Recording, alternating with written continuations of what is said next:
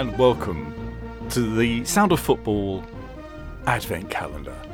Yes, it's that time of year again. It's Christmas. You can tell by the sound effects. Yes, we've got a bed. Of course, we have a bed, and the only time we ever have a bed is when it's Christmas. With me are my Christmas elves, as usual. Here they are Jan Belton Merry Christmas. and Terry Duffelen.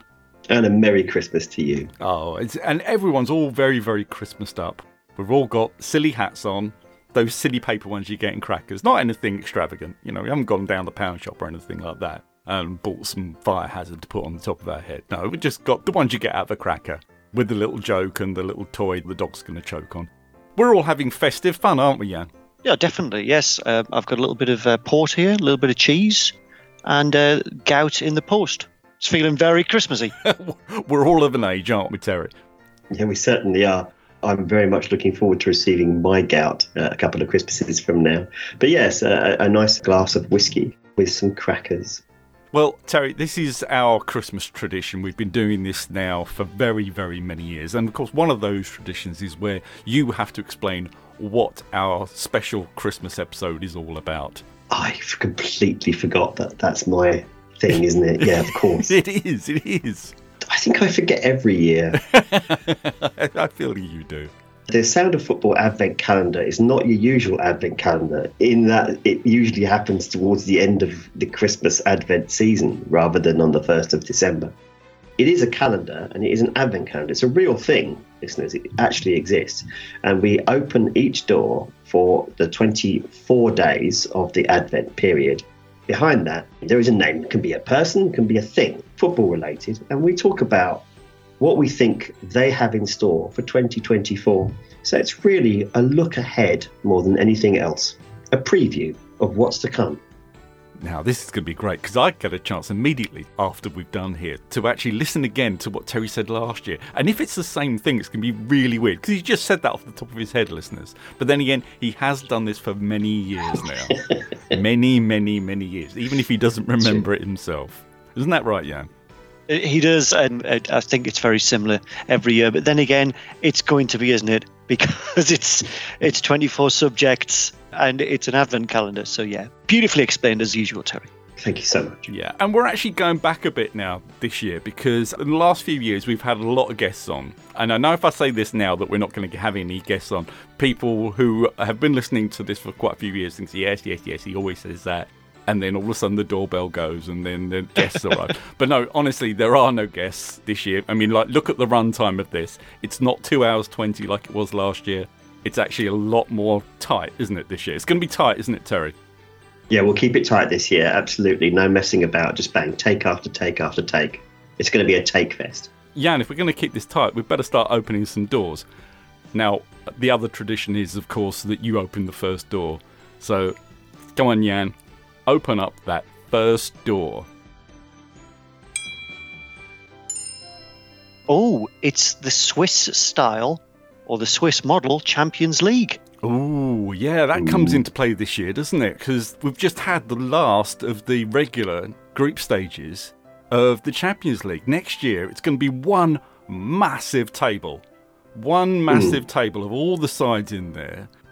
And Terry, it's just going to be like a huge free for all, isn't it? How on earth is it going to work now? I mean, it's just going to be confusing now, isn't it? Completely open draw, cats and dogs living together. It's just going to be chaos and anarchy.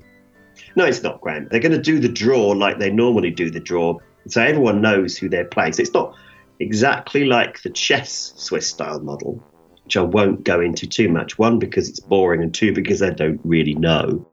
But the chess is, is more open. Uh, these are going to be predetermined. Everyone knows who they're playing. So they will do the draw in the usual way, but they won't obviously be dividing them up into groups. They'll just divide them up into the fixtures. They'll know what the fixtures are, and then the winners and losers it all goes into a big table. And the top 16 that get through to the final 16. I guess that's how it works. Unless there's kind of hokey wild cards or stuff like that that might happen. No, yeah. it, it, it, it does work that way, but like in the uh, Europa League and the Conference League has been working in the last couple of years, another thing is the Europa Conference League is dropping the word Europa from its title, so it's now going to be called Conference League. I don't know. It just won't seem the same anymore to me anyway. I've just got far too used to calling it that. But I like with those ones where the top teams, the top eight teams, go through to the last 16, and the next 18 next teams go to a playoff round. That's what's going to happen in the Champions League now. There's going to be 24 of the teams from the 48 team group are going to go into the playoffs the next round. And it's going to be fun though, isn't it? Because it's going to be different, isn't it? Well, we're going to get probably a good few episodes out of just explaining it and then probably having to do it again when we've got it wrong and not understood it properly. But I think, yeah, there's a lot of journalists going to be having to sharpen their pens just so they can um, explain how this is all going to work because I think it will complicate things. It's a lot of fixtures on top of an already packed schedule uh, Yeah. for players as well. There's a, a lot of narrative to come on this one, which is good, which because it means we don't have to think too much about it, which is excellent. It's exactly what we want. Perfect. Yes, And it's an extra four teams as well, isn't it? it is. Four extra teams qualify too, so including two teams from the top two coefficient winners for this season, Yes, which currently is Italy and Germany. yes, it is. Although obviously there's quite a lot of football that's yet to be played, so it could be that England don't get that fifth group, which depending on what happens in the in the second half of the European season. So, Yeah. So that does mean we'll have a lot of coefficient chat in the spring. And we love a coefficient chat here on the Sound do, of Football. We really do. love a bit of. Well, you endure all my love of, of coefficient chat. Let's get it right. now, Terry, open up door number two. Okay, here we go. Door number two. Open it up. Ooh, it's IREF. Oh, IREF. IREF. Is that a new app or something? I was going to say, is that a gadget? it's not. It's the. It is. Uh, in fact, it's the uh, independent regulator for English football. This is the regulator, the much talked about regulator for English football, which is now on the statute books at Parliament.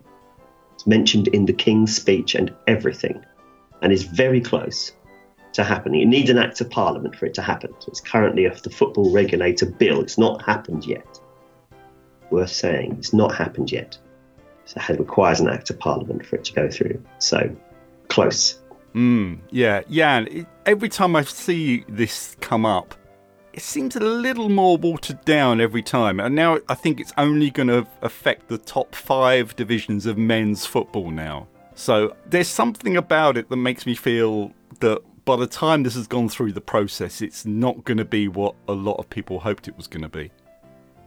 Well, there's always the potential for that, and and as well as that, I mean, it's got to it's got to be argued in, in Parliament whether that actually happens or not. I don't know, but I mean that that's this is the normal course of, of events for any law, isn't it? There's got to be compromise on it. That's why Parliament exists. But hopefully, it'll bring uh, what it aims to bring, which is safeguarding the future of, of English football clubs, um, be a bit stronger with the owners and directors, and protect the heritage of the clubs, which is what it, it should be doing. So it's good that it's going to go into this parliament. Well, it's good that it potentially will go into this parliament because by the time this goes out, there may not be a parliament anymore. It may have been dissolved, and uh, we might be in election mode.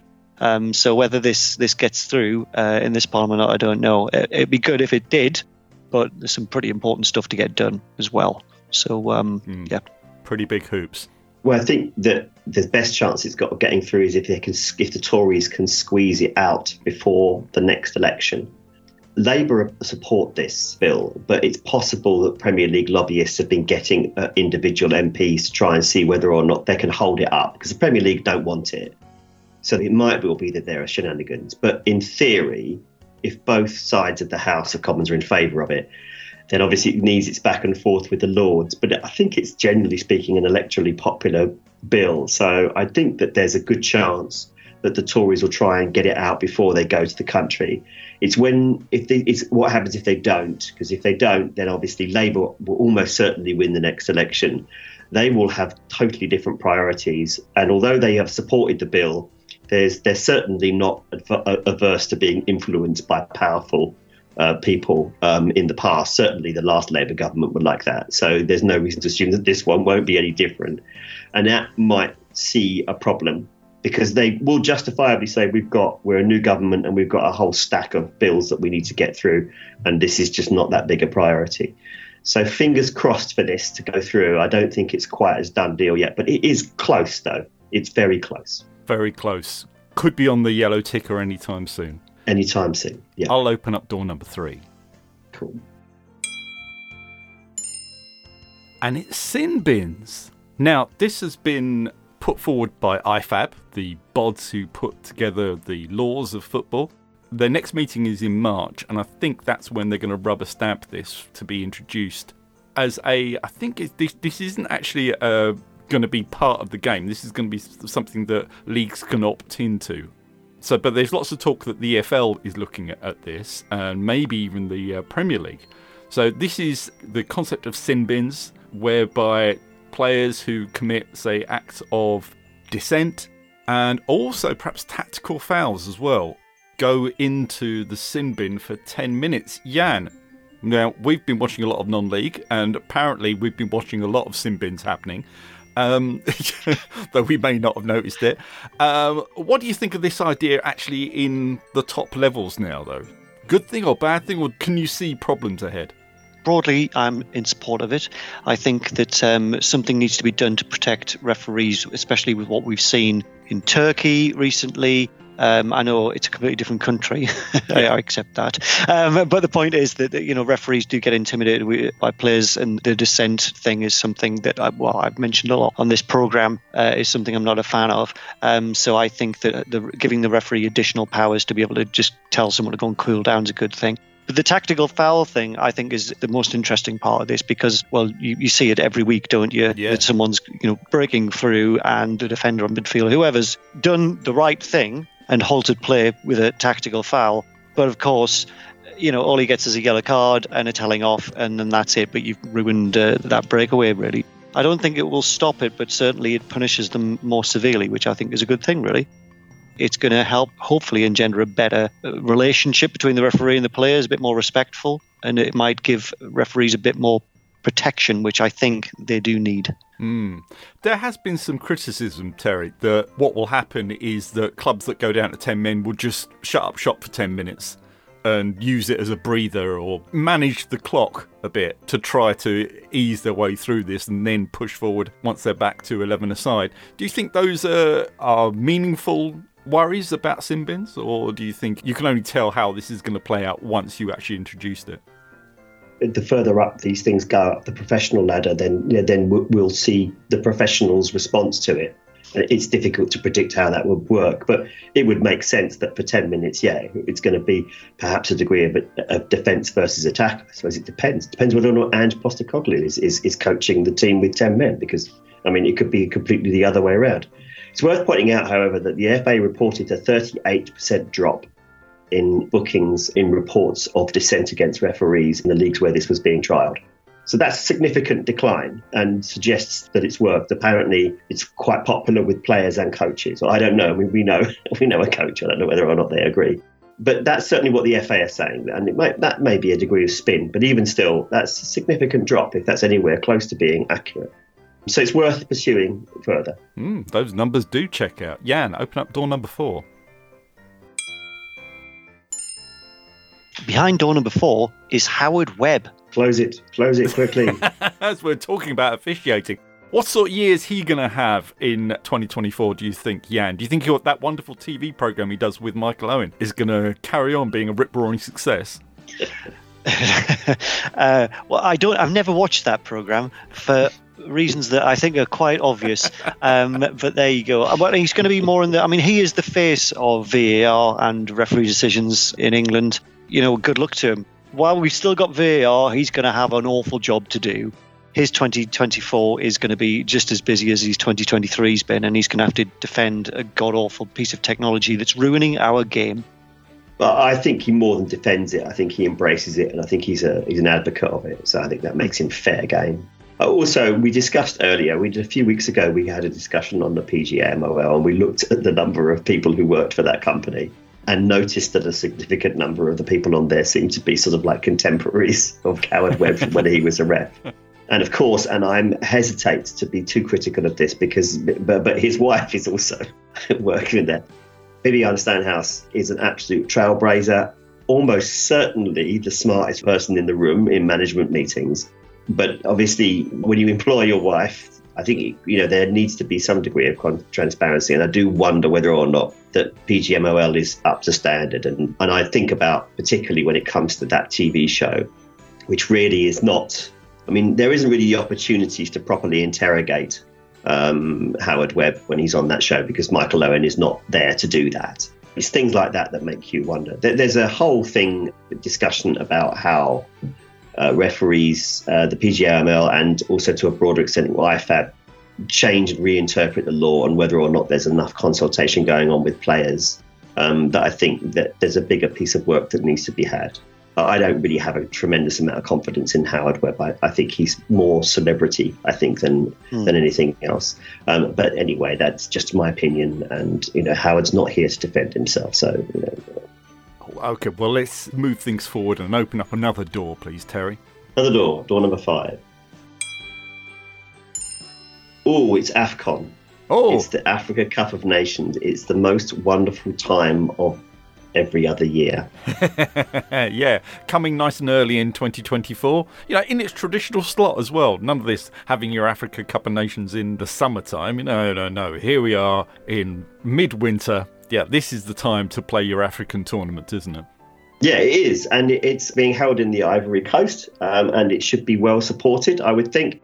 Uh, I believe it's Senegal are favourites to defend their title as well. But I think they'll be facing stiff opposition from the usual suspects, particularly Algeria and Morocco, who had such a fantastic World Cup. Um, and the hosts themselves, I think, will challenge, and it should be uh, an absolute ding dong. These games do bring an awful lot of colour in the traditional African narrative way of bringing colour.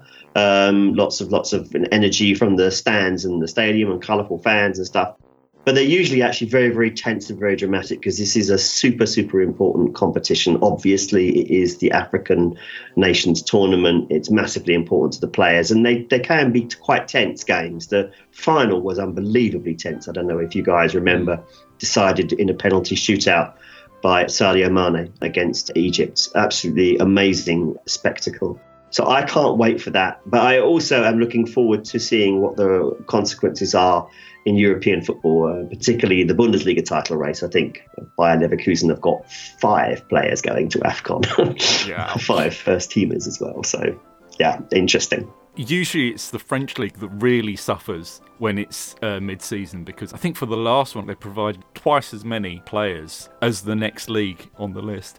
So, of course, when you got players like Mo Salah disappearing for potentially well, six weeks, I suppose, isn't it? Yeah. At a crunch time of the season, and you're going to get, you know, Liverpool fans aren't going to be very, very pleased about that. A lot of clubs are going to be affected by that because a lot of clubs do have very important players who will be going off to the Cup of Nations. Um, yeah, that's just the way it is, isn't it? I mean, this event wasn't planned this time of year, but this is when it has to be played now. Yeah, absolutely. I mean, I think the clubs and supporters just have to kind of get over themselves. I mean, this this is a really important tournament. Yeah, uh, it's important for the people in those countries, for the host uh, nation, um, and if you're a player. Uh, I would imagine it's one of the most important tournaments you'll play in, representing your country in a, into African tournaments. So, you know, just you know, suck it up and deal with it. If you find that you're going to be affected by it, you know, disproportionately, it's going to affect your title chances. For example, if you're Liverpool, then you know, go and buy another player. yeah, um, I, I, haven't checked, but I'm guessing Sunderland aren't losing any players to Africa. How dare you? How dare you? Sunderland aren't losing any players to it now. it's pure coincidence. It's nothing to do with his analysis whatsoever. No, my analysis will be unchanged. I'll keep the spirit going and I'll open up another door. Right, door number six is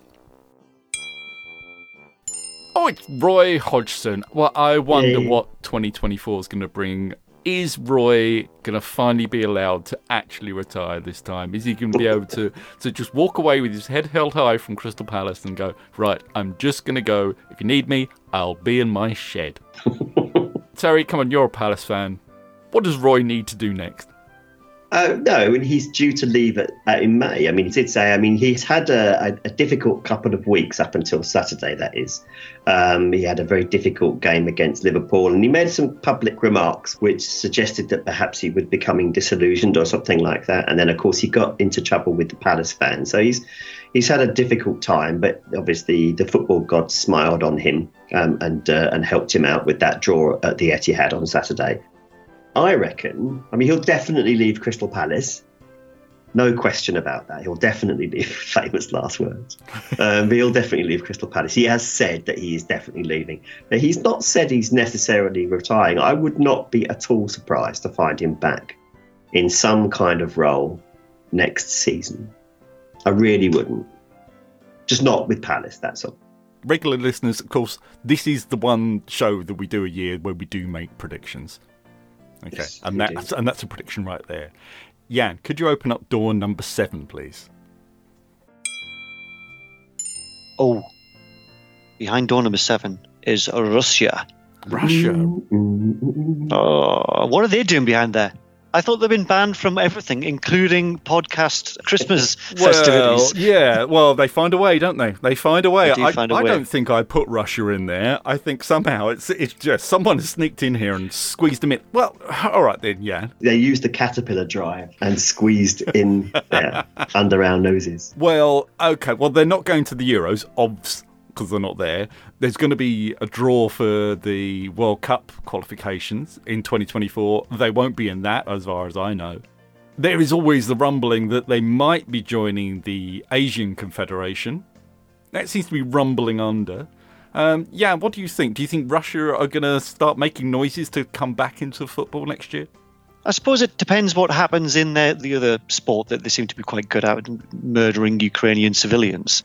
Um, they, I know that their under 17s teams have been allowed back into competition, which is, I suppose, is fine because they're kids.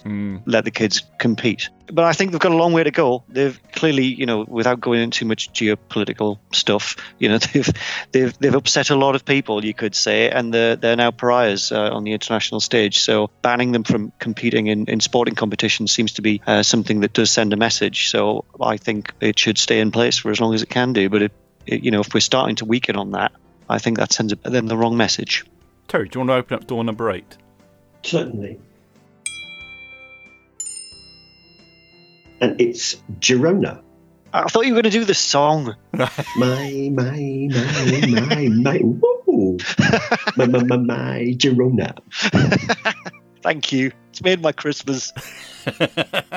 well, uh, uh, will they be singing come May, though? The Girona wagon just keeps rolling on, doesn't it, Terry? It does, yeah, and we don't know. But I know we're allowed to make predictions. I think it would be foolish to predict um, what Girona will do. They have the benefit of the fact that they don't have any European football while all of their other competitors do. You initially thought, oh, wow, they'll look good for a Europa League place, but the more they keep keep winning, the more you think to yourself, well, gosh, you know, maybe they could finish in the Champions League. I think I still feel that winning the league is is going to be beyond them. But there's no arguing with the quality of the team that they put together. And there's also it's also very true that I think that the traditional rivals, being Real Madrid, Barcelona, and Atletico Madrid, all seem to have consistency issues that I think are based upon imbalanced squads themselves. But you would think that in the second half of the season that one of those three will put a run together and be able to win the title. I don't think it'll be Barca personally. I think it'll be one of the, the Madrid clubs personally to win La Liga this season. Uh, But I mean, for as long as they keep going, that they are there and they don't really have anything to interrupt them. I mean, unless they do anything like win the Copa del Rey or something like that, which might interrupt them a bit. But it's just really a question of injuries and, and squad depth at this point. It's still a little bit too early to get too carried away with Girona because it is still a, it's not early in the season by any means. But you know, there's a lot of football yet to be played.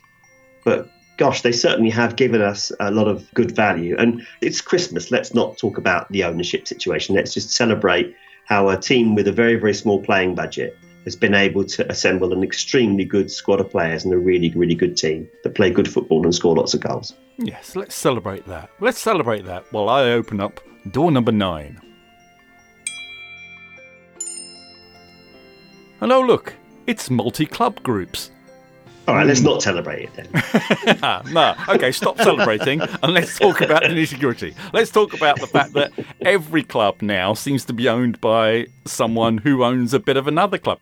Terry, even your club, Palace, they're part owned by the guy who owns Lyon, aren't they? Uh, John Textor indeed owns Lyon, yeah, and uh, and his strategy is to own more clubs, and that they funnel in, believe it or not, to Crystal Palace because, which is hilarious, because Crystal Palace play in the most lucrative league in the world, and so therefore they they get senior. I think if Crystal Palace are at the top of your strategy, then you need another strategy. He's also uh, owner of a, a club in Brazil Mm. And uh, he's, I think he's suing the Brazilian FA for saying that the basically the whole league was fixed um, against his club. So mm-hmm. the, I read about that last week, so forgive me if I haven't got all the facts right. But uh, yeah, he does sound like quite an outlandish chap, Trumpian, some might say. Well, he, he's not afraid of a bit of uh, litigation because I think he's suing the previous owner of Lyon as well. Is he really? So he's he's not very happy about some of the clubs he owns, but it, it does seem to become more and more common now, and it's starting even to creep into women's football as well. Is this just a trend that we're going to see more and more of? I mean, as we see lots of the big investment companies come in, I think it probably will be. So, Terry, ultimately, is this a bad thing for football, especially when you think of stuff like Saudi ownership? it's riddled with conflicts of interest, isn't it? Uh, yeah. I mean, I think it's ridiculous that Leipzig and Salzburg are allowed to compete in the Champions League. They are basically owned by the same club. It's just a technicality. Yeah, that is allowed. I mean, I think actually under the rules, Girona shouldn't wouldn't be allowed to compete in the Champions League if Manchester City qualify because of the City Group ownership structure. I'm sure ways will be found around this, but it is clearly a, a conflict of interest. Uh, uh, the idea also that there are clubs that are subservient to other clubs, I think, is just know wrong. I, you know, at a professional level, I can understand at feeder club levels at lower leagues, at youth teams and youth clubs and stuff like that. I can totally understand that. That makes sense. But I think that you're introducing inbuilt deficiencies into smaller leagues. If you've got a club in the Belgian league, say you want Belgian leagues football to stay at a certain level, and if you're you know an influential football you know club group like the City Group or similar, then you're introducing structural inequalities into into inequalities that are already there by e- economics. And I just think that that's wrong. I mean, it might be realistic, but it's it's just wrong, and it's not it's not sporting. So I, I'm a it, frankly. Well, Jan, let's add some more positivity to this advent calendar. Why don't you open up uh, door number ten for us? So behind door number 10 is the Women's Super League NewCo. NewCo, NewCo, right. NewCo. Okay. NewCo. Okay. Well, this is the company that's just been set up. It's got a new CEO already, Nikki Doucet, and she will be running the. Basically, it's going to be like the Premier League. So this is like an organisation. that isn't the FA because that's what it's been up till now. It's now going to be its own separate company that is going to be in charge of all the commercial stuff, like getting new TV deals, league wide sponsorship, and things like that, just to really take women's football forward. Now, it's going to be the WSL and the Championship, so it's 24 teams. But at the moment, it's looking like the WSL side are going to have 75% of the voting rights, whereas the Championship teams are going to have only 25% of it. So it's a bit imbalanced. Uh, I'm sure there's going to be stuff that's going to be negotiated all the way along there. But um, broadly speaking, Terry, good thing for the game? Yeah, I mean, if you like capitalism, then yeah. if you like yay capitalism, then yeah, it's a great thing. I mean, we live in a capitalist society. We don't live in a socialist utopia. Um, I mean, so this is how it's going to be. I mean, this is this is the next sort of iteration of the WSL is that it would start, it would form a company, a private company, with with a, the intention of making profit, and it's already starting to show the effects of that because uh, the Washington Spirit owner, Washington Spirit is a NWSL uh, club, has just bought the London City Lionesses of the WSL Championship, which is the offshoot of the Millwall Lionesses. They play in the Championship. They're a rather average club, it should be said, and they've just bought, bought that club. She's just bought that club. Her name's Michelle Kang, who has got big plans, presumably to get them into the WSL. So she can presumably see the dollar signs from over there in Washington, thinking, right, I'm going to get stuck in there. Apparently, Eni Aluko has got a consortium together to buy Lewes um, yeah. uh, women's team. That's but, the women's team, which is a real shame. Well, no, that's that's actually fallen through now. They've pulled out. Oh, has it? Okay. Yes. All right. All right, but the pattern seems to be yeah. to take the non-affiliated championship clubs yeah. and run with them, which in itself is quite interesting because actually I think I'd quite like to see the non-affiliated Hmm. WSL clubs do well. It's the usual suspects. I'd rather see you know something coming, an indie coming through. But of course, you know, it, it, it, if if that indie is being funded by American billionaires, then I don't know whether or not that's really sort of like the romance of things. It's a bit it's a bit Girona, isn't it? Nevertheless, you know, in a very meaningful way, I suppose this is, was always an inevitability of the women's game, and and so I suppose it's I suppose it's a good thing. I, I know what you mean about it'd be lovely to have teams that had their own identity and their own brand. Like if you look up north of the border, Glasgow City have been one of the biggest teams in Scotland for a while. Do not have a men's team, and that's quite a nice thing because it, it, it gives the impression that the sport is big enough and strong enough to actually go forward on its own. But I think we've seen in Germany this year the collapse of, of one of the biggest clubs uh, with the finest history of in European women's football, Turbine Potsdam, that are basically in free fall now because they're not attached to a men's club, and so they can't really get funding. They can't really survive as they are. So obviously, rampant capitalism is now welcomed into the women's game, and uh, NewCo will push the women's game forward. Whether it pushes in the direction that existing fans want it to go in, who can say? I mean, I think a lot of women's football fans now may suddenly find themselves as legacy fans, but that's perhaps me doom saying a bit. Really got to in- inject some positivity into this advent calendar. Come on, it's Christmas, guys.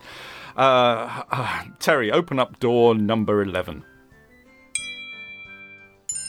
and it is the redoubtable Emma Hayes who's buggering off to the States at the end of the season. Well, yes, yeah, okay. But, but it's a positive note for her because she's obviously decided that, that this is the direction she wants to take her career. And, uh, well, Olympics coming up next year. She'll be taking the USA to that and probably coming back with a gold medal, which we can probably claim as a British gold medal, I, I would hope. Wouldn't you think? Definitely.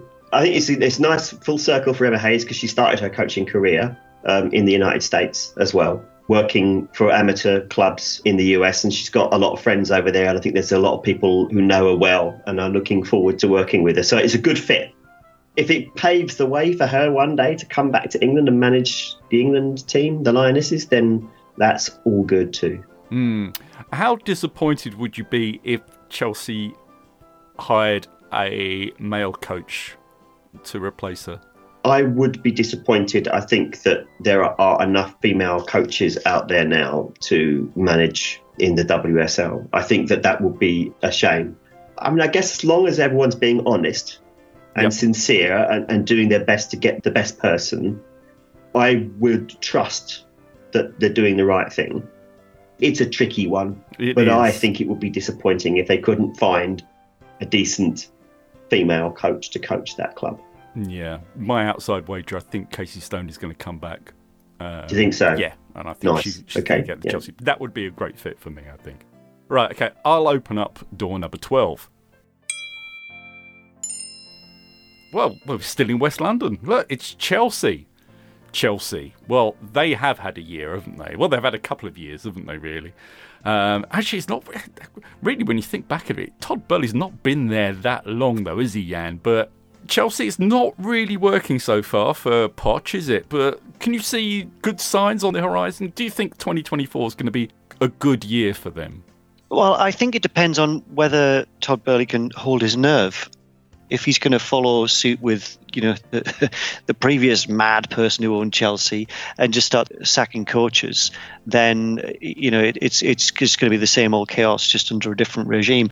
I think in Pochettino they've got arguably the one of the finest coaches in the world. Um, and they'd be crazy to let him go. I think that they are, as a as a club and as a team, in a period of transition, um, and I think they've got the right man there to, to manage that transition on the pitch. And they need to give him time. If they cut their losses with Poch, I mean, who would want to go there? It would just it's, it, it'd be a basket case of a club, and I think that he's the Pochettino is the man to lead them out of it. Uh, given time, he will turn Chelsea into a force again. He's that good. Don't Chelsea have financial sustainability regulation issues coming down the track? Well, maybe, maybe there are things like their cunning ploy of giving everyone long contracts that loophole has been tightened up now. So what mm. that means, and also what that means when they want to sign new players, because you can't just keep on pushing the can down the road as far as that's concerned. So they'll soon want to get rid of some of these players on huge contracts and bring in other players. So what that does then to them, I don't know. Maybe we'll find out soon enough, but the way these things are going, that could be two or three years down the line anyway, because none of that seems to be going through very quickly anyway. It also depends on whether there's some kind of big reveal on who really owns Chelsea. Mm. Because if it turns out, and we were talking about um, multi club ownership there, if it turns out that there are certain Middle Eastern states um, that uh, that own them that already own I don't know a team in, in the northeast of England, then you know that could start causing problems there, and that could see the wheels fall off completely. But of course, that's all conjecture. Well, yeah, of course. And I don't think it will make the wheels fall off completely because all they'll have to do is go to the government again and say, oh, oh, yeah, no, it's it's fine or it's fine. It's really all fine. And then the Premier League will say, oh, yes, well, if the government says it's fine, then, then it's fine. Just like they did last time. Ah, right, come on, more positivity, more positivity. Right, Jan, open up door number 13. Unlucky for some. Okay, door number 13. Trying to keep it positive, Graham. Yep, yep, yep. Okay, it's the handball law. Oh, oh dear God. I'm sorry about that. oh. we can only play with the cards we've been dealt with, lads. Uh, right. Okay. Well, well, yeah, they're going to fix it in 2024, aren't they? They'll do Are one they? final little tweak. I'm sure they will. They'll do one final little tweak, and all of a sudden it'll all make sense, and everything will be fine again, and it'll all just be grand, won't it? Won't it? Well, well you would think so. I mean, it's so straightforward. Why does it have to be so complicated? I, I before this, uh, guessing that this may come up on door 13, um, I had a, had a, little look on the FA website uh, at the rules for handball, and I won't bore you with it all, but it, it, you know, I read through it and I went, well, that all makes sense. That's fine. But then watching the game yesterday, the Liverpool Man United game, Luke Shaw got the ball between his body and his hand, and his arm, sorry, yeah. and that wasn't given as a penalty. So if it comes off the body and hits the arm, that's okay. But if it comes off the floor and hits it, so yeah, just we just need some clarity, lads. Just need some clarity. Just make it easy. It used to be really straightforward, and it's not straightforward anymore, and it's causing some problems. Sort yeah, out, lads. Yeah, sort out. Yeah, Terry. I mean, it used to be not a problem because basically it was just what the referee saw, not what you could show on super slow mo, was it? So it's never going to be right, is it now? It's always been a tricky law to enforce because yeah there's a subjective decision about deliberate handball um, and context and really it's down to the referee to interpret whether or not they think an unfair advantage has been drawn. And you know and also you know it all goes back to 2009 doesn't it? It goes back to 2009 and Ireland versus France in the World Cup qualifying playoff and the and the blatant handball that was missed. And, and, and VAR really I mean, people were talking about beforehand, but really that's the moment that the momentum for video refereeing to come in. And video ref, the handball law has been adjusted in order to accommodate VAR, the same as the offside law. So, you know, when you've got like a tiny, tiny number of people using VAR and a law that's being applied for VAR, but being applied across the entire world of football, it's, you know, doesn't make for, I think, for a particularly well thought out law. I don't pretend that it's it's an easy one to resolve, but I don't believe it's completely beyond the wit. I, I would suggest by ending VAR would would would help. I think because I think ending VAR would just genuinely help everything, and so it would. But I think in particular it would help the handball law. Oh, yeah. Well, Terry, why don't you use your hand to open up door number 14? certainly shall. Thank you very much. Oh gosh, it's HK. It's Harry Kane.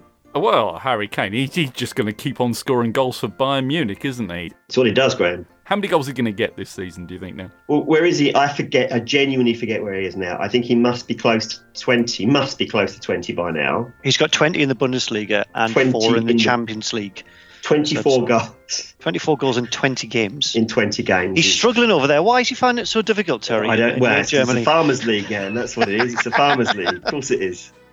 Yeah, Farmers League with three teams in the Champions League knockout stages. Um, uh, I mean, you know, in fairness, there are some pretty average teams. Uh, the, the, the, issue is, is that I think Bundesliga is a strong league, but that whenever they come, any team comes across Bayern Munich, they tend to cave.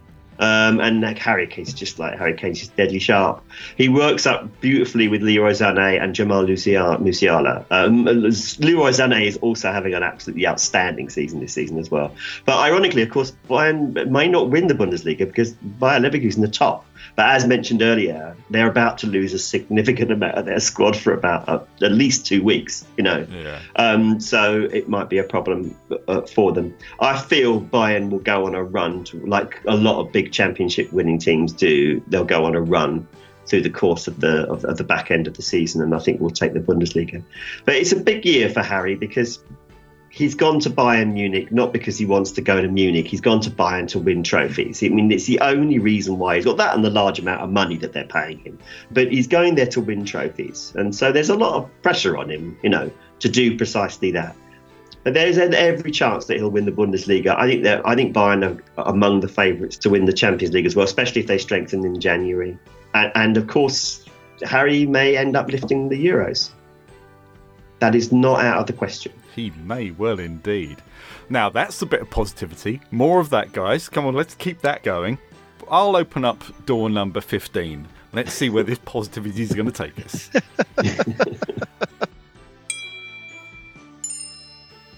it's the Saudi Pro League. Brilliant. Brilliant. Well, if Harry can't win at Bayern, then he can always go there. Uh, well, yeah. I mean, I, I suppose that dominated the summer, didn't it? Because everyone seemed to want to go to Saudi Arabia for some strange reason. It suddenly became very, very, very appealing to players. So, uh, well, January's going to arrive soon enough. I mean, it's only a few days away now. Are we going to see more players going out to Saudi Arabia? Uh, or are we going to start seeing players coming back? Are we going to start seeing players who went for tens of millions, hundreds of millions of pounds suddenly turning up at clubs, I don't know, like uh, Newcastle maybe, um, on loan? um, I don't know. Maybe we will. Yeah, what do you think? What What do you think the next year is going to hold for the Saudi Pro League?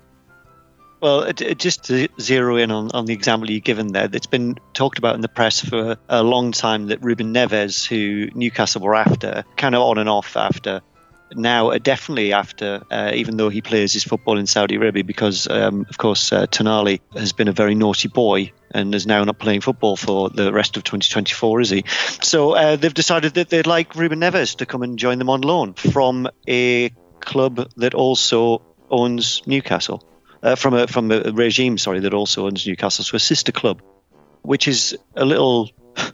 It's almost like that deal was done with this in mind at the beginning. I, I mean, clearly that isn't the case. Obviously, no one, no one's suggesting that for a moment. But Except um, you. it does look, but it, but it does. You well, now. I mean, I, I, I'd hate to zero in on a on a conspiracy here, but it, it does look like a conspiracy, doesn't it? Well, Um, when it's happening, it's not a conspiracy, is it? Yeah, it is. it's right. It is. Well, yeah, that is. If it is, it's a conspiracy theory. It's not happening. Is it? No. Yeah, I got that. Right. no, but no, this is just a just a conspiracy. Yes. um, It's it just should- a flat out conspiracy. Yeah, It is, but whether the other players can will uh, will will follow him, I don't know. I mean, there's you know Riyad Mahrez is, is is out there and is you know was a fine player when he left the UK. There's no reason why he couldn't be coming back as well, um, and just being paid um, fortunes by the Saudi government. But I mean, I don't I don't know if any of the players are going to go out um, there this year. I, I, I don't know. Um, it seemed it was it was quite a, a kind of a big wave of players going out there, you know, drawn by the money. Um, and, uh, you know, players like Jordan Henderson went out there. He came under a lot of flack, uh, quite rightly, um, for going out there. If you're a player at the end of your career, like Henderson, then you, or, or like Mahrez, then you kind of go, well, well, maybe I'll do it and get a payday, and I'll just, you know, forget about my morals. But when you're Ruben Neves and you're 26, you see that just looks a real odd move to me when you're at the kind of the peak of your career. He's, he's, he's a useful player as well. So quite why he went there. So uh, hopefully he'll be a, um, an outlier. But whether we're going to see that continue, I don't know because it hasn't played well in the press for some of these players. I think. There's a 21 year old youngster from Celta Vigo whose name I have sadly forgotten, who is a Spanish under 21 international and a real prospect who's gone to Saudi Arabia. He went to Really? Saudi Arabia, yeah. Um, so I think that the plan is, I don't think the plan is just necessarily to turn it into a veterans league. Um, I think that they're serious, and I think the fact that they now got the World Cup for 2034 means that they'll continue to be serious. Saudi Arabia invested in all manner of sports, not just for sports washing, because obviously also they're looking to divest from fossil fuels because they know that that's a thing. Um, so you know, it's part of a much much bigger play going on, and I I don't think that there's going to be any let up. I, I, I don't imagine it'll be quite the bonanza it's been in the last few windows. But I think that they've got things to worry about. I think like like the brand. I don't know whether or not it's a really strong brand for them. And the fact that like you still get there's some big clubs there. It's a, it's a proper football country, Saudi Arabia, for all of its ills. It is a proper football country. They've been playing and watching football out there for a long. But they do have some small teams that maybe perhaps you know are struggling. I, I, would suggest that probably they might have a, a rethink but this is not for 2024, to be fair. I think this is for the future. Um, for 2024, to answer the question, I think we'll still see some big signings, or certainly a lot of noise. But I think you might be right. I think there will also be players coming back who maybe they've just not made it work over there, and they just want to come back because it's the Middle East. Arabia is a very different place. Hmm. Bit like China a few years ago. Yeah, and do you want to open up door number 16? Behind door number 16 is Eddie Howe. Oh, it's, it's an old thread, isn't it? All just just It's like a up, thread that it? runs through it all. Is he still going to be Newcastle manager start of next season? Well, they're out of the Champions League now. Um, so if he doesn't uh, get them back in to the Champions League, if they don't qualify this season, I think that's going to uh, cause some problems for him. I mean, there's no doubt, taking my partisan hat off, which I've been wearing for the last it's a very 10 years. Is that what it is? That's what it was. yeah. Um, it's a um, I think he's done a great job there, he, and, and uh, you know, no one can argue that he that he hasn't done a great job there to get them from where they were to being a top four side to being in the Champions League. Done a brilliant job. I hope that he doesn't do such a good job in the third round of the FA Cup next month. I hope he does a terrible job at that point he's got a lot to do um, in 2024. Uh, like I said, he's got to he's got to take Newcastle to the next level because I think that their ambitions are well. It's clear that their ambitions are such, and we could talk about the kind of staggered way that they're trying to do it. They're not just trying to go, you know. A big bang like um, like City did, but I think that if if they're not seeing real progress, then it could be the end of his time there. Which I hope it isn't genuinely, because he's a nice guy and he seems like a real fit for the club, um, and he's done really well. But the Saudis want what the Saudis want. Terry, do you want to open up door number 17? Yes! Yes! Yes! yes! Is that a knee slide, Terry? Yes! it's over celebration. Yellow card. Yellow card for you, Terry, I'm afraid. One match ban. yeah, I don't want the celebration police coming round onto this podcast because they do have extensive powers now, don't they, Terry? And they've been given even more wide ranging powers, it would been. It's outrageous. Ridiculous. Yes, uh, we're talking about Arteta, aren't we, really? Because he seems to be the focal point of what is now being called over celebration. More broadly, for various reasons, a lot of people in this country have got quite short fuses and get angry very, very quickly. And I think that celebration can seem provocative. This has been the case for decades in football, but it's possible that we're kind of just people are a little bit more fractious than historically we're we're used to, or a little bit more pearl clutchy. I don't know. Like Ollie Watkins' celebration against Brentford, right? A lot of wound a lot of people up, but that's because he said, "Oh look, hang on, I was being abused." You think, well, actually, that's all right. Arteta's situation is not quite the same thing, is it? No one's abusing that guy. He's brilliant. But sometimes there's a performative element about celebration that I don't think is entirely sincere.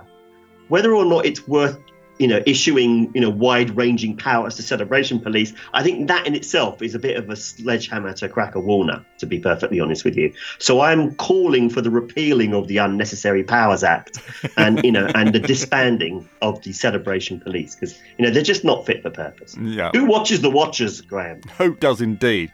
So, Jan, when, when Michael Beale's doing cartwheels around the centre circle in the FA Cup third round, you don't want anyone to rain on his parade then? No, not at all. When he's ruining his Italian suit, knee sliding down the uh, touchline like uh, Di Canio did. No, I don't think there's anything wrong with it. I mean, you, you, there should be a little bit of respect for, for the. If we're talking about coaches purely here, there should be a bit of respect for, for them. But knee sliding into their technical area, I think, is probably taking it a little far. Um, but just you know, celebrating a win or celebrating a goal, you know, it's there's there's nothing wrong with it as long as you as long as you're being respectful. Hmm. I, Arteta loves it. Of course he does, yeah. He's, he loves it, and he knows what he's doing. I know he, he knows exactly what he's doing. He knows that Arteta is a the Premier League manager that was made in a lab. He's absolutely perfect. you know, he knows a bit about football. He knows the players' names.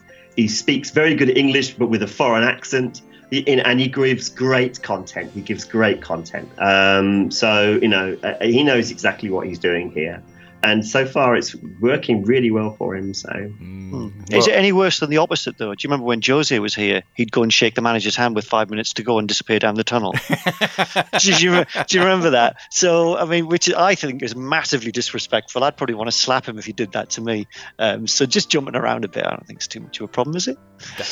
No, not, not at really. all. Not at all. Well, let's see if I can find some more great content behind door number 18. 115 charges. What does that mean? That's in speech marks. Well, we all know what that means, don't we? This is obviously Manchester City and all of those charges that they've got against them, those outstanding charges that are against them, because they are still outstanding, aren't they, Jan? And are they ever going to be be found guilty of these? And um, what if they are? What's what the hell's going to happen to them?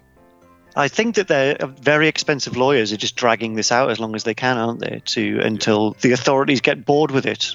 I don't think they'll get much of a sanction ultimately. I mean, the the reality is that if they are guilty of uh, even half of those charges, bearing in mind Everton were guilty of one and got ten point deduction. Um, but if they're guilty of even half of those charges, then you know the, they'll have the book thrown at them and potentially have titles taken off them and things like that. But I don't think that's going to happen in 2024. I think City are playing a dangerous game because I think that what they're doing is is they're contributing to a toxic atmosphere in stadiums and on dig- on digital platforms as well because they're clearly defending themselves. And now, if they honestly think that they're innocent of these charges, then fair enough, they have to defend themselves. But if they know they're guilty and they're prevaricating, then they've contributed to a toxic atmosphere in stadiums, which is leading to abuse and unpleasantness, and is also, and as far as the as the Premier League are concerned, more importantly for them, they're toxifying their own brand. And I think that if City are guilty, then it's possible the Premier League may throw the book at them for fucking them around, frankly. Mm. So I think that City are playing a bit of a dangerous game. If they honestly believe that they have done nothing wrong, then they are absolutely right to defend themselves. But if they are just prevaricating, then I think that's poor. Do we think, though, that they are now too big to fail? I don't think they'll get their titles taken away from them, but they're still Manchester City. If this was Manchester United or Liverpool, and this is the thrust of the argument, isn't it? Yeah. If this was one of the traditional big clubs, this would be a different conversation. But the point is, it's City. It's like the, the, the club that everyone laughed at 20 years ago because they had happy fans and they were always losing games and it was very, very funny. But now that they're like this different thing altogether, a lot of people feel that if the City Group pulled out of City, it wouldn't take long for everything to just grow back, and they will be back down in the back down in the in, in the Championship. Uh, I don't know whether that's true. As I said, I think they're walking a fine line, you know, uh, with this Manchester City, um, and and and I think they just need to be they need to be careful. I think the best thing they could do is strike a deal, take a points deduction, and keep their trophies. Uh, Jan, do you want to open up door number 19? Well, on a similar theme, it's Everton.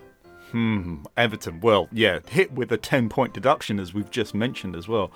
But the more you look at it now, the more you sort of think, well, well, more and more I think, did they get hit with that just so the Premier League have got something in the bank so that when they do punish City, they're going to come in really hard. Uh, and I think if, if that's the case, then at least Everton have been able to take this hit and look like they're going to survive because they are, aren't they, Jan? Yeah, they're doing very well. I mean, if, if you add those 10 points back on, they'd be ahead of Chelsea. Yeah.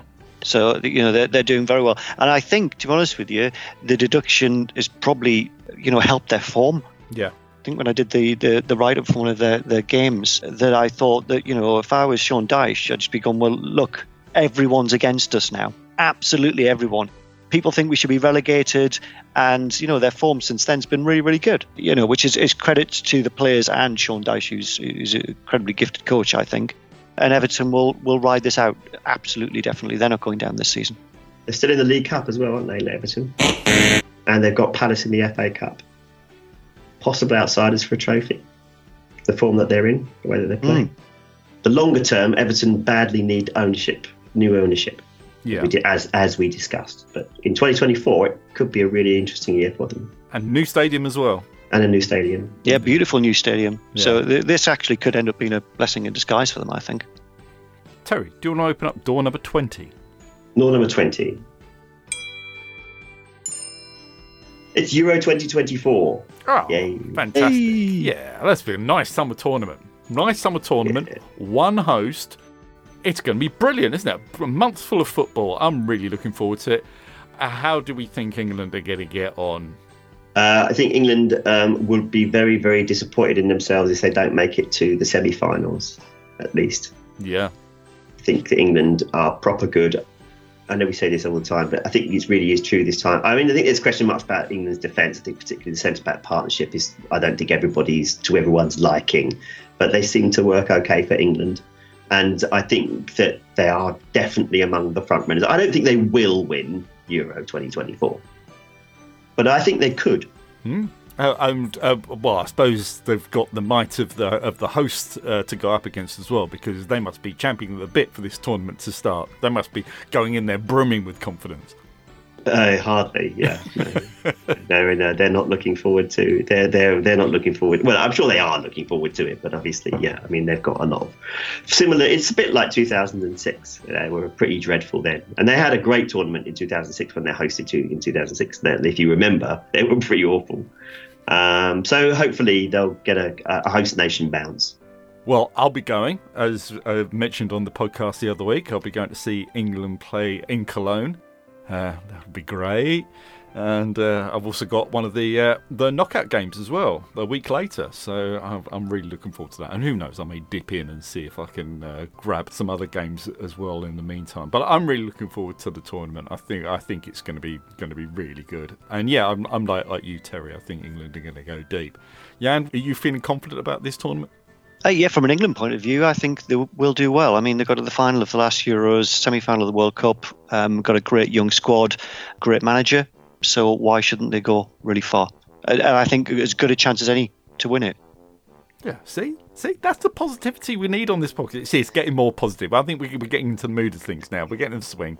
Okay, I'm going to open up door number 21, full of positivity, positivity, positivity. Man United. Okay, great. Okay. Well, it's positive for me. I mean, like, it's it's quite funny, isn't it? I mean, like, the the comedy just keeps on coming with Man United, doesn't it?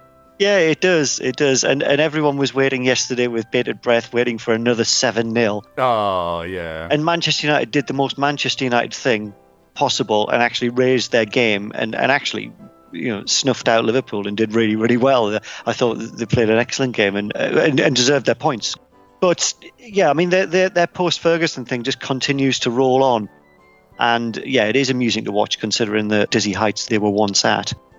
But you know they've got problems with their ownership, and obviously they're getting a, an injection of money from Ineos as well coming in. And Ten Hag is blowing hot and cold. Some of the players are blowing hot and cold. They just need some stability there. So 2024 is going to be an interesting time to see if they can find that off the pitch and on the pitch. Mm. Terry, do you think Ratcliffe coming in is actually going to make things more stable, or do you think it has the potential of making things even more unstable? Yeah, I mean, he's. I don't know whether his track record at Nice is that great because he's he's because again this is more multi-club ownership models, isn't it? Because he's Yeah. the guy at Nice, isn't he? As Yeah. well as because we last week we talked about his you know the bags of piss and stuff like that. Um, uh, with, you know, but uh, just want to truck that in. That's door 24, Terry. Terry, don't talk about the bags of piss yet.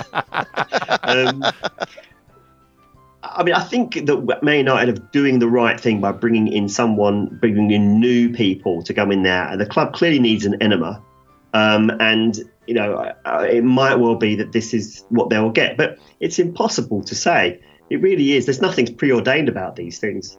In theory, they should go in, look, take a look around, see what works, see what doesn't work, and make the changes. And if they've got the ability to do that and the license to do that, and everyone's on board, then they may well be successful. But you know, it's with, sport, they could do all the right things and still lose because that's sport, isn't it? Certainly football. Well, it's, it's not meant to be that. Have you not heard pundits after football? That's not how it's meant to work. It's meant to you're meant to be the better team and you're meant to go out and win everything, aren't you? Well, yes, no. I mean, I understand how the economics of, of, of, it all work. I mean, that's why we have these convoluted Swiss style Champions League formats, is so that the rich clubs still get to play, even if they end up having a bad day. They try and mitigate the glory that is football. And, and an increasing number of online fans see it like that too. They'll look at Niklas Süle's you know, last ditch clearance from Kylian Mbappe and go, oh, that's just shit defending. When in fact it was a moment of total and utter glory and one of the great things of what, about football and why it's a wonderful game. Football should be chaos. We need more chaos, not less. More chaos, more chaos. Agreed. Well, Jan, Jan. And more bags of piss as well. Introduce some chaos and open up door 22. Behind door 22 is Ange Postecoglou, Mate, King Chaos himself. Oh, yeah, this it's lovely that, and he's gone very deep. First time appearance in the Advent calendar, and look how deep he is into it. Breath of fresh air for the Premier League, isn't he? He's going great. Three Manager of the Month awards, then not so great November, but he's doing what he needs to do at, at Tottenham, isn't he? Yeah, I think so. This had the, the the chance to be a really bad season for Tottenham, losing Harry Kane, but um, Postecoglou's come in with this really positive style. And even when they are, I mean, you mentioned that they struggled in, in November there. The even when they had the problems with uh, with injuries and things like that, he was being um, challenged as to the playing style. You know, you're still going out there and going for it. And he went, but that's who we are which I just fell in love with him at that point because he's just like we're going to go out to try and win football games, and that's just the way it is, and we play in our you know attacking style, and it's brilliant. You know, it, he's um, he's really shaking things up, and and I think he's won a lot of fans over, not just obviously inside of, of Tottenham, but you know football fans in general. No, he's great. Breath of fresh air, I think, is the right summary, Grim. So sacked by the end of April, then, yeah, Terry? yeah, completely gone. Yeah, not a chance. I think he's having a wonderful first season. I think inevitably, yeah, his second season will be a difficult one for him. So he's the second half of 2024 is going to be difficult for him. I echo what Jan has said. I mean, he's been a breath of fresh air. I mean, he's been following the English game, I think, since he was a boy. He's 58 years old, and now this is his. He's like a a thriller novelist who gets a contract to write James Bond books. He's like, it's like really a fanboy at getting the chance to get stuck in to this thing that he's loved. He's probably been watching these games throughout his coaching career. Go, so you know what I would do if I got into the Premier League? I would do this. You know what I'd do with a club like Tottenham? I'd do what he's doing now, basically. And it just feels like that.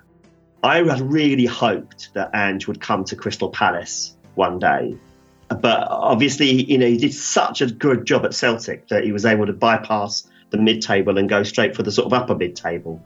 And Tottenham have a perception of themselves, which a lot of people like to, you know, laugh at because it's, you know, they can be a bit up themselves, Tottenham fans, about how they see themselves playing football. But it, you know, it's a perception that Andrews taps into really, really well. You know, the, the Chelsea defeat, the four-one, is actually classic Spurs.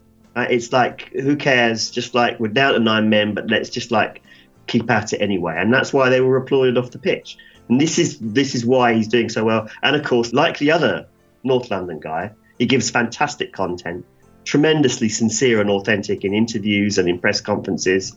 And so the, the media absolutely adore him as well. So uh, yeah, he's been a fantastic addition to the Premier League, and Spurs have been a lot of fun to watch this season so far. Yep, yep. Potential coach of the season, I'd say. But Terry, mm. open up door number 23 and see if I'm wrong. Well, okay. I don't think you can do much better than, than Ange Postecoglou. I mean, like, who on earth could be. Ah, hang on now. It's Unai Emery. Oh, wow. Him, the guy who used to be at Arsenal. Yeah? What about him? Yeah, yeah. what did he do at Arsenal? What's, what's he up to now? He's only third in the league, isn't he? Uh, at, at the moment, Villa. At the moment, next weekend might be different because Arsenal and Liverpool obviously play each other. So if that ends up as a draw, then they could be top. They could be top for Christmas. Christmas number ones. Yeah. So Unai Emery, I mean, like, like, what we've all, we've known for years, he is the real deal. He is a good manager. Wrong time to be manager of Arsenal, obviously now. I mean, he's done great things. He wasn't doing that bad at Villarreal when he left to go to Aston Villa, was he, Terry? No, I mean I think that they had that fantastic season when they won the Europa League and they dropped off a little bit, but I think that's possibly to be expected. So I think that the timing was quite good for him to go to Villa. He did the English football a massive service by going to Aston Villa because he demonstrated what an absolute fraud Steven Gerrard is as a coach. and which is good. Which genuinely, that's a service because we can get we can get preoccupied with our football legends. You know, we we do. Uh, and, and uh, Frank Lampard was in work for longer than he should have been for the same reason. You know, it's so it is good. Sorry, I'm being unkind to Steven Gerrard, but he, I mean, he's all right. He's got lots of money. He can cope with the with the criticism. Villa is a perfect club for Emery because it's just, if you like, tier two club. I want to say, not Yep. one of the big English clubs. Beneath that, massive tradition, lots of expectations, but at the same time, they've had a bit of a rough time of it recently. So they're all full of positivity, and he's come in there and he knows exactly what these what, what to get out of these players. He's brought in Pau Torres, which is a fantastic move, and he's done an absolutely brilliant job, no question about it. Big, big half a season up ahead to see whether or not they can get into the Champions League, and who knows? Who knows, guys? If City's malaise continues, and if you know Liverpool and Arsenal stop winning in the last minute, who knows? Maybe more. It will be an amazing story, and it feels believable at this point. Hmm. Well, that's a nice bit of optimism for the new year, I think. And I think that's brought this advent calendar into a position, I think, whereby we can be confident that 2024 is going to be a good year for football. A lot better than 2023 was. That was awful. But yeah, and I mean, are we ready for 2024, do you think? Are you willing to say goodbye to 2023 and say that was rubbish year? Let's get this one and it's going to be great. Well, I hope so. I mean, England could be European champions. Sunderland could be in the Premier League. You know, all these things could be happening. So, Arsenal could know? win the league. Arsenal could do well in the league, yes. Palace could finish 12th. That'd be amazing, huh? Can you and imagine I, I, that? I didn't even think about those dizzy heights. Well, guys, we always attack the, the big double door as a group, so should we just grab hold of these doors and open them up and see what or who is behind them? Oh my, it's Jobe Bellingham's brother. It's Jude Bellingham. Yeah, he needs to be behind that door. he does. He needs to be behind the, the bigger door because he's a big man. He's huge. He's huge. Uh, is everything relying on him, Terry, this summer for England? Are all of England's hopes relying on him? All of England's hopes rely on Jude Bellingham.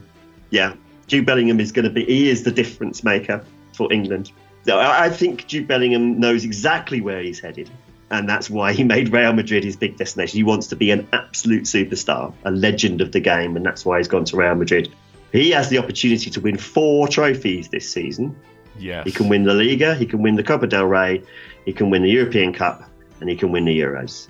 and he's You not know, even 21. And he's not even 21. And this is just the beginning for the, that boy has got big plans for himself. I, can, I can assure you, uh, he wants to be our next. You know, uh, he wants to be up, right up there with the greats, and he's capable of it as well. What we do see sometimes when we see players of that kind of caliber playing for England is that they don't. Sometimes they don't necessarily gel. It doesn't work for them. But that doesn't appear to be the case with Jude. Does seem to be a, a proper England player, and is set in quite nicely he's one of the players to watch out for in Euro 2024, uh, as long as he stays fit. Yes, yeah, that's the biggest concern. And of course, like any injury concern will be will be what will dominate the narrative come May. But yeah, you're right. I, of course, you know, know, knowing Real's pedigree in the Champions League, you wouldn't put it against him lifting that trophy in his first season there. Yeah, and I, I guess you watch a lot more of his of his younger brother, but uh, Jude is inescapable, isn't he? Oh, yeah. He's, I mean, yeah, just to um, park his younger brother for a moment. He's brilliant and intelligent and articulate, and he's 17. Uh, and it's crazy. I, I watched an interview with you the other day, and it was just like watching a seasoned pro that had been at it forever. Uh, and he's, what, 18 months older than my son? Not even that. But anyway, on to his brother, Jude Bellingham. I genuinely don't think I've been as excited about a young English player as I am about Jude Bellingham. I think that to be doing what he's doing at 20 now with the biggest club on earth and doing it against some of the finest players in the world as well, you know, the sky is the limit for him. He's far more advanced in terms of his ability and and, and just his potential than you know the great players I saw come through like Rooney, Rooney Owen who went off the ball in the end and Beckham you know you saw these players come through and think this is going to be great but this guy just feels different It's I mean you talk about a you know someone being made in a lab. I mean he's it's like he's superhuman. You see him going around the pitch and just like there's no one like him. So uh, yeah, I'm looking forward to seeing what he can deliver in 2024. Um, but a, a, an amazing talent, really is. Yeah, and an ambition to match as well. Graham is the thing Yeah. about him too. I mean, he, I mean, yeah, I think he wants to be up there with Messi, Ronaldo, Yeah. Pele, Charlton. I think, I mean, from an England point of view, he's our, he's potentially our next Charlton, our next Matthews in terms of profile, and the most exciting player that, to play for England since Gazza. Well, certainly, uh, that's just what I was going to say. I'm, I've not felt this about an an England player. Well, probably since Rooney, I'd say, when he Sure, exploded yeah. on there. But definitely Gazza. I think that's probably the only times in there. Even, even Owen, and Owen just exploded onto the international scene. But it is definitely that big. And yeah, he plays for England. It's amazing. But I think as well, I mean, like in that middle, that middle spine now, though not not the defence. that's that's really letting us down. Um, but but I think if you look at, at, at in the middle of the park, Declan Rice is is really blossoming at Arsenal. Uh, people are really waking up to him and thinking, oh yeah, that's why they paid 100 million pound for him. And I think to have Declan Rice and Jude Bellingham in the centre of that park, behind Harry Kane in the form that he's in, and all those other great guys, Phil Foden, Bukayo Saka, all those other guys up there who are just brilliant, and and a number of players who you know who can't even get onto the coach to get out there. We're really good attacking wise. Really would be nice if we could have a few not measured centre halves that we could put, add to the list. Yeah, I mean, he's Stones and Maguire are old chums. I mean, like that's there's the chemistry between those two players that I think Southgate responds to, and that's the call that he's made. I can respect that, even though there are certainly better centre halves. But we just have to live with it, Graham. It's just how it's going to be, unless someone nobbles them before the tournament. In some ways it's like having that little bit of chaos though isn't it at the back there? It's like watching like a brazil side from the 80s or something like that just having that little thing of something like it looks brilliant and unbelievable but something crazy is going to happen. So keep watching keep watching. And you will not be able to take your eyes off that england team i'm sure of it. Well that is it. That's all 24 doors are open. All the chocolate's been eaten. The mince pies have gone. Jan's port went ages ago but guys, what a motley crew that was. Absolutely, yeah, reflecting the year of chaos that it's been. But we've found a way through to a 2024. I think we're all looking forward to seeing what happens next in this never-ending soap opera. Yeah, I'm. I'm really pleased with the way that we've decided 2024 is going to turn out. I'm really looking forward to it now. Well, all we've got to do is act surprised when it actually really does happen like that. And that goes to you too, listeners. Try and act surprise. also, listeners, act surprise, but also you've really got to have a great Christmas now because you're not going to hear us for another couple of weeks because we're going to take Christmas off. The box set takes Christmas off as well, and we will be back with the box set for the FA Cup third round, in which the aforementioned Sunderland Newcastle will take centre stage. Yeah, looking forward to that one, aren't you? Yeah. No, well, you've got a whole of Christmas to worry about it. But yeah, I suppose all it really is left for us to do now is to wish you all a very happy Christmas. Thanks for listening all throughout the year. If you have, if you've just turned up for this one, well, okay, fine. Merry Christmas to you as well. But uh, from me, Graham Sibley, from Jan Bilton, and from Terry Duffelen, Merry, Christmas. Christmas.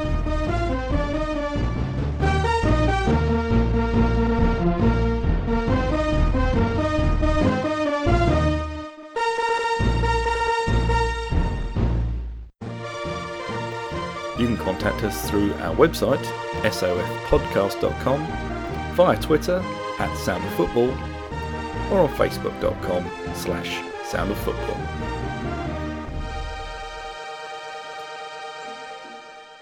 Wonderful. That was good. Well done, guys. Wonderful. And it did end on a very positive note. Yes, It did. Nice work putting Jude at the end. It's like McCartney concert, isn't it?